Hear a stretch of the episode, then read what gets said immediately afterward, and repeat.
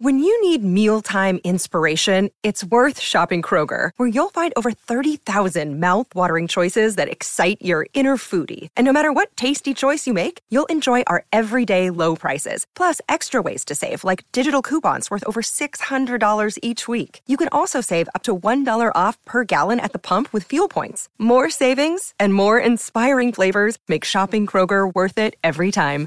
Kroger, fresh for everyone. Fuel restrictions apply. Factor Podcast.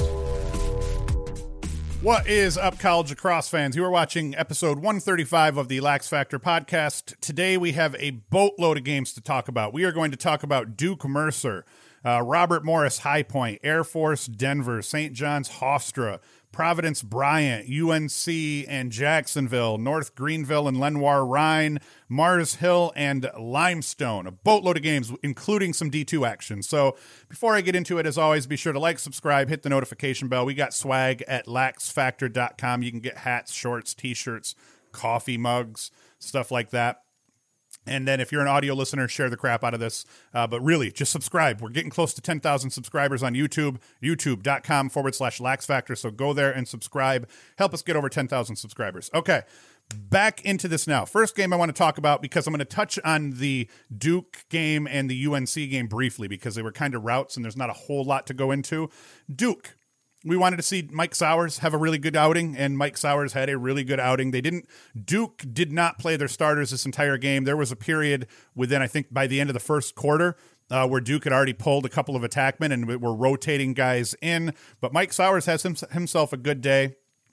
Uh, four goals and two assists in the Duke win. Duke beat him 17 to 8. And then it was good to see Joe Robertson return. Joe Robertson did not play the 2020 season. He was injured it was a wash anyway. He comes back for 2021, misses the first two games for Duke, and it was good to see him play. He gets the start over Brennan O'Neill. So it looked like Duke started Williams, Robertson, and Sowers on attack. O'Neill came running out of the box. He goes one and one in his first game, kind of playing midfielder. Uh, so that was weird. Uh, but Robertson four and one, Sowers four and two, Dyson Williams three goals. So Duke spread it out. Like they had, uh, it's like ten guys score here.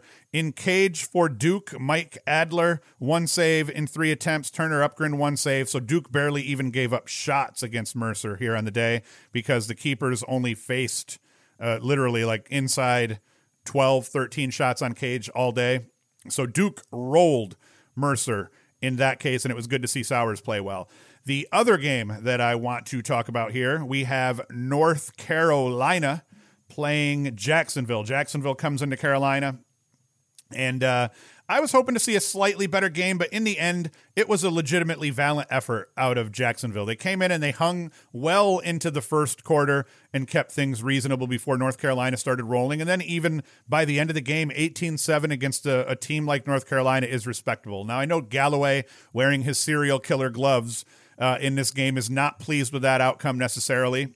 But I, I was surprised, and Jacksonville looked good, and there are a ton of positives that Jacksonville can take out of this because they held their own and they didn't look foolish. Denver looked foolish playing against North Carolina, albeit theirs was scenario, you know, a scenario that was, you know, a, a, a situation that was where the odds were kind of stacked against them after playing Duke on Friday and then turning around and playing UNC on Sunday. But Jacksonville, they held their own. They played well. Uh, Chris Gray, again, I've been in the Michael Sowers is going to win the Tewaaraton camp for a while, and I'm still in that camp to a degree. But just like I said, the reason Pat Spencer won the Tewaaraton in 2019 over Ament and Sowers and everybody else who trashed on the country that year with him was, and Chris Gray included in that in those numbers, Asher Nolting included in those numbers. Um, the reason he won it was because he played like an animal and he he dominated the teams that he played against. He made the teams he played against look foolish, both physically and with uh, in, incredible stick skills and finesse. And that is what Chris Gray is doing right now. Right now,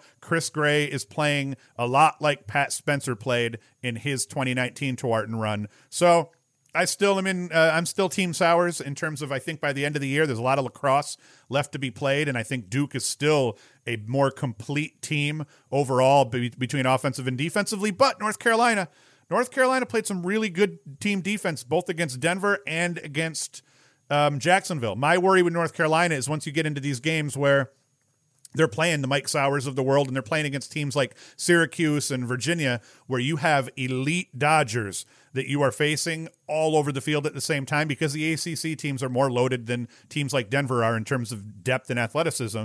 Uh, my worry with Carolina is they're going to have to prove defensively that they can hang in those individual matchups and not just be forced to slide. Right now, they're sliding by design and they're sliding early. You start playing against Syracuse, Virginia, Duke, they're going to force those slides, and how you react to those is what's important. But man, North Carolina looks good. Chris Gray, four goals and three assists. He had a ridiculous backhand at one point in that game where he came up the right side. They're playing him a little top heavy because that's what you're supposed to do against Chris Gray. He had a couple of really sweet coming up the side, taking a step back and just sticking it, sticking a hook and things like that. So Chris Gray played great, incredible game. And the freshman goalkeeper, uh, Colin Krieg for North Carolina, he's looked really solid. He had some saves early that helped North Carolina get that lead, and then they never relinquished it.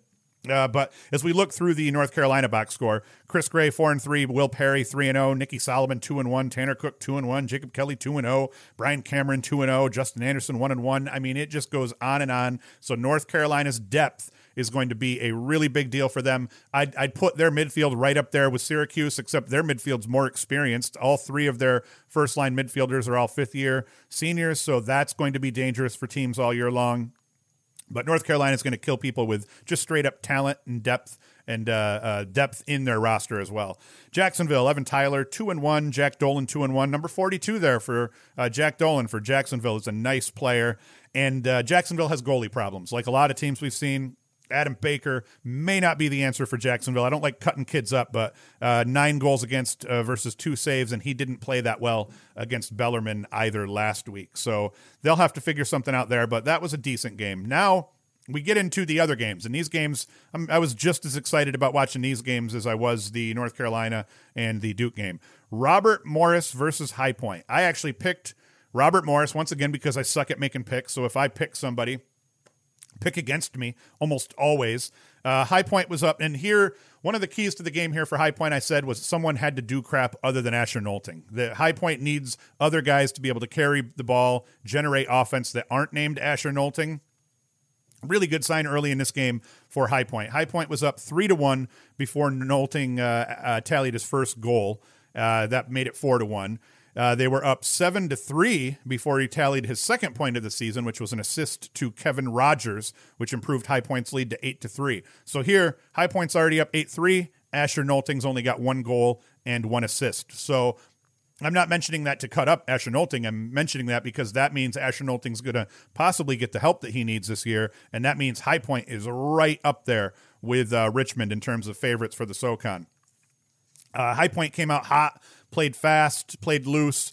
Uh, their defense stayed home and played really good man-to-man defense against Robert Morris, not giving them too many uh, too many looks overall. Uh, the high point keeper Antonio Arcona, he made some really nice saves in the first quarter. He ends up finishing the day with uh, ten saves versus ten goals against, but the saves that he made in the first half are what gave High Point that lead and allowed them to keep rolling. As we look at high point stats, Asher Nolting three and four, Kevin Rogers four and two, Dalton Silver four and oh, and he had a really nice dive goal that will get rolled here. I don't know if you've already seen it or not, or what the deal is as we've uh, rolled the highlights, but he had a really nice dive goal, and then Maya and Buckshot had three goals each, so that's key. We had uh, 8, 9, 10, 11, 12, 13, 14 goals out of dudes that weren't Asher Nolting, just in the, the, the, the guys that I labeled. Uh, Robert Morris won 14 to 21 faceoffs thanks to Colin Hoban. Uh, and overall, Robert Morris won 25 of 38 draws, and that wasn't enough. That's how good High Point looked both defensively and offensively. Ryan Smith, one of my favorite Robert Morris players now, the big cat, he goes for four and two. Jimmy Perkins for four goals. That was good to see him bounce back after only having an assist against Duke last week.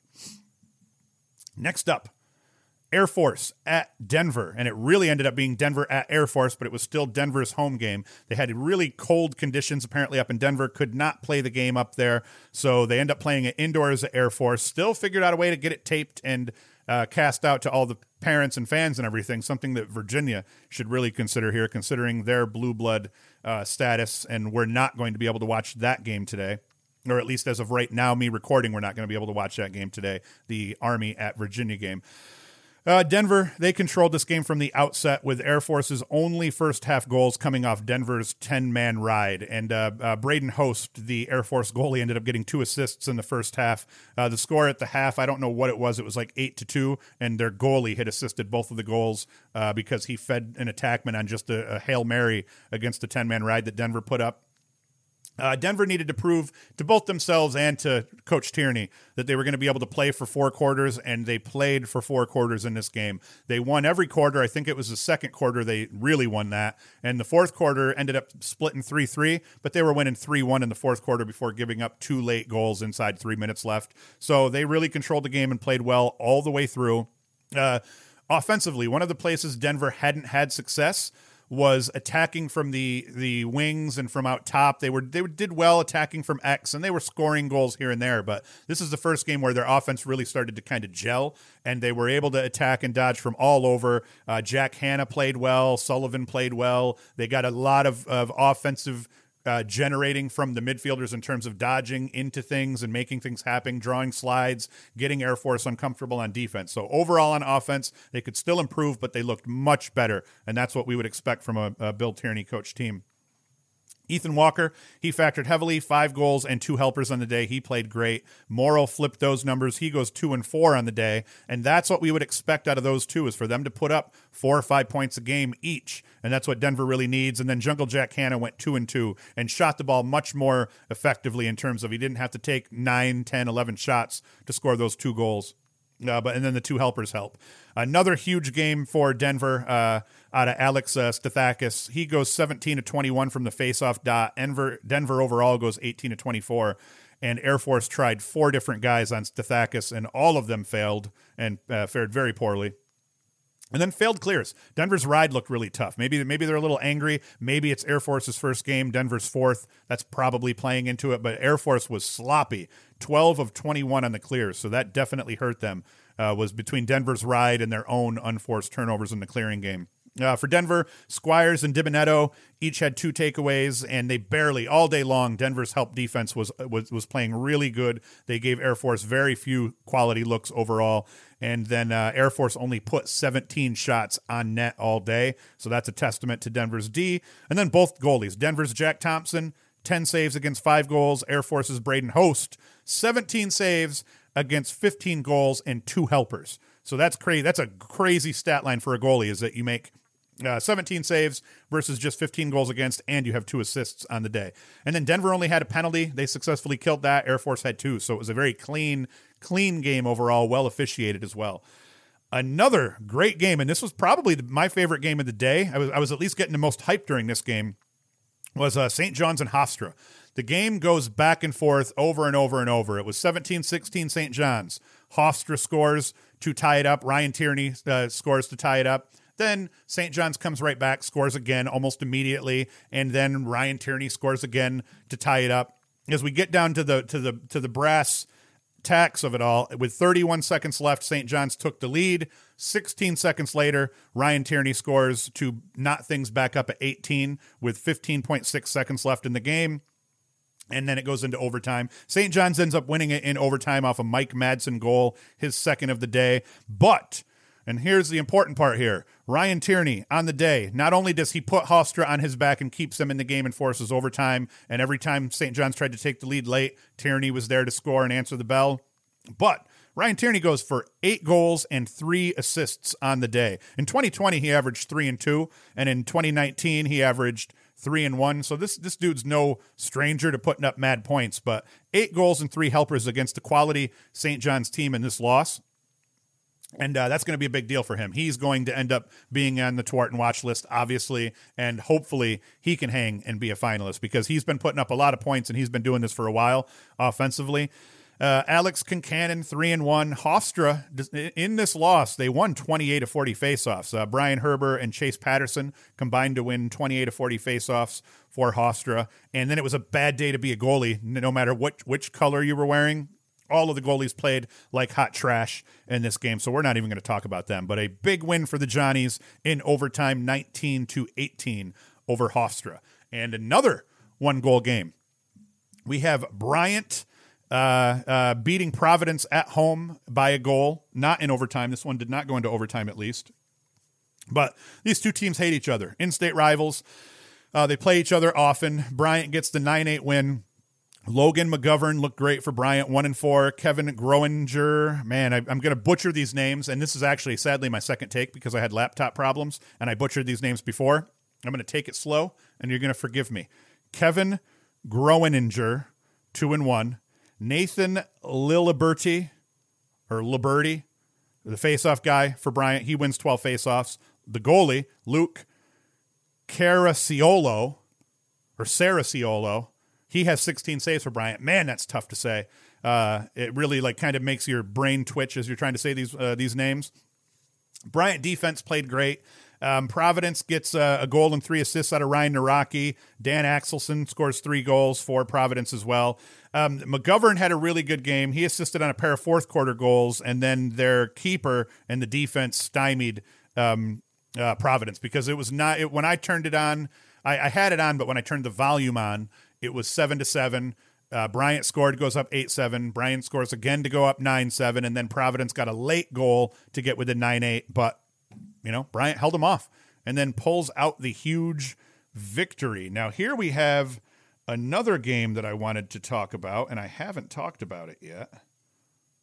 Let's do it. It's the Towson game. I watched that as well. One of these things I was I was very curious all along how Towson was going to fare in their first game. They go 0 6 last year, so they hadn't won a game in quite a while. It's been years. You could literally say years since they've won a game. And they end up pulling out a one goal game over St. Joseph's in overtime. Brody McLean, he goes three and one. Uh, Andrew Milani, he's uh, scores the game winner and he goes 2 and 0. Uh, Beecham 1 and 1. Uh, Shane Brennan in cage 11 saves versus 7 goals against for Towson. So big big day for Towson.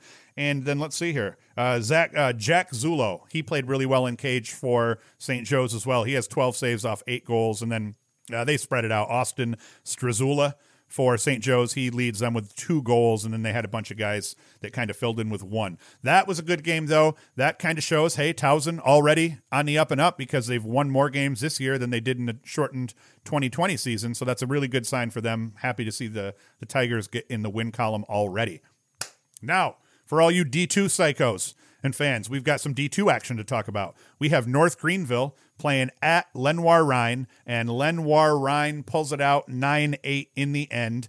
Uh, uh, let's see here. David Bell recorded his first career hat trick to lead the Bears to victory. Um, let's see. David Bell, four goals. So he had a hat trick, but he ends up scoring four goals in the game. Lenoir Rhyne kind of jumped out in the beginning, 5 0 advantage, and they had four different players score goals in that run. But, you know, North Greenville, they kind of chip back in end up making the game close. Uh, Zach Bedeau won 10 of 15 faceoffs and scooped up a team high seven ground balls for Lenoir Rhyne in the victory. They played tough defensively. Uh, Lenoir Rhyne was sloppy, committed 29 turnovers in the game, and cleared at just a 22 of 31 clip, which is not good, especially considering this is their second game, even though their first game was against a D1 team. And I wanted to check this one out because I saw they played Mercer last week and lost. I was like, ah, how are they going to fare against uh, Division two opponents? And they get a win in their first game. Uh, and that's it. But it was a good game overall. Congrats to the Lenoir Rhyne crew. The other game that was on that uh, actually had a box score that I could look at at the time was a uh, Limestone put a hurt, uh, put the big hurt on Mars Hill. 21 5. Limestone wins this game. Frank Smith goes for three goals and four dishes, and Chris Parrott won nine of 10 faceoffs for Limestone. Dakota Kirsch Downs wins eight of 13 for Limestone. So Limestone dominates the possessions, dominates the game 21 5 that is a very good win for them also. Now we're going to go in and just kind of rip through the last couple. I know uh, Stony Brook I had talked about. And Stony Brook, I said they're kind of my favorite to win the America East. They play Sacred Heart. I thought it might be a little bit closer than this, but that would, you know, that would still prove that Stony Brook was good. Stony Brook rolls twenty to eight in this one, and I think this is the only game we didn't talk about. Um, uh, Dylan Palinetti, he scores six goals and a helper for uh, Stony Brook. Corey Van Jehoven, three and three. Matt DeMeo, three and one. Tom Hahn, two and one. Chris Pickle Jr., two and oh. And uh, they get solid play out of their keepers, Palma and Herbert. Uh, looks like Palma got to start. He uh, puts up seven saves in the game. Sacred Heart, they struggled. Not bad play out of their goalies either, though. So that ended up being a good game, and Stony Brook has proven they're the real deal, and they're going to get to play a weird schedule this year. So Stony Brook's going to end up playing Cuse at the Dome, so that's going to be a big deal for them. Did we miss any of the games? I think we got them all. Every game that was played at the D1 level, we covered. Sweet. Now, the games we haven't talked about are the games that are going to be played today. Army at Virginia. Hopefully, they figure out some way to put that out to us so we can see some of that action. And then we also have what was the other one here? I'm just drawing a blank. Uh, oh, Loyola at Richmond. I think it was Loyola at Richmond. That's going to be a big game. Not going to go into them. I've already previewed the living crap out of those games, so we don't need to try to rehash all that old stuff here. So that is going to end up being today's show. I will be back Wednesday with the preview show, and I may put out a special show uh, tomorrow or Tuesday covering the, Virgin- the the games from today, Virginia and Army and uh, Loyola and Richmond. We'll see how that goes. Maybe I'll, I'll put out an audio only podcast for that. So if you want to check our audio uh, uh, uh, platform. It's uh, anchor.fm forward slash lax factor or anywhere where you get podcasts. So look for that. If you don't see a video specifically covering the Virginia Army and the Loyola Richmond game, check anchor.fm forward slash lax factor or anywhere where you listen to podcasts. And I may put out an audio only recap for that just because it'll be easier. So that's it thank you for watching. Thank you for listening. As always, uh, go to laxfactor.com. You can get yourself swag, uh, coffee mugs, hats, whatever. We're actually, I have two of these shirts. I have a white version of this shirt and I have a green one, both of them extra larges. So I'm going to put those up on the website and we'll see who the first two people to buy them are. They are not there yet, but I'll get them up uh, by Wednesday's show, and we'll talk about that. I'll actually show them and get you guys to talk about them. But as always, thank you for watching. Thank you for listening. And I'll be back Wednesday morning with the weekend preview show, and Hoost is out.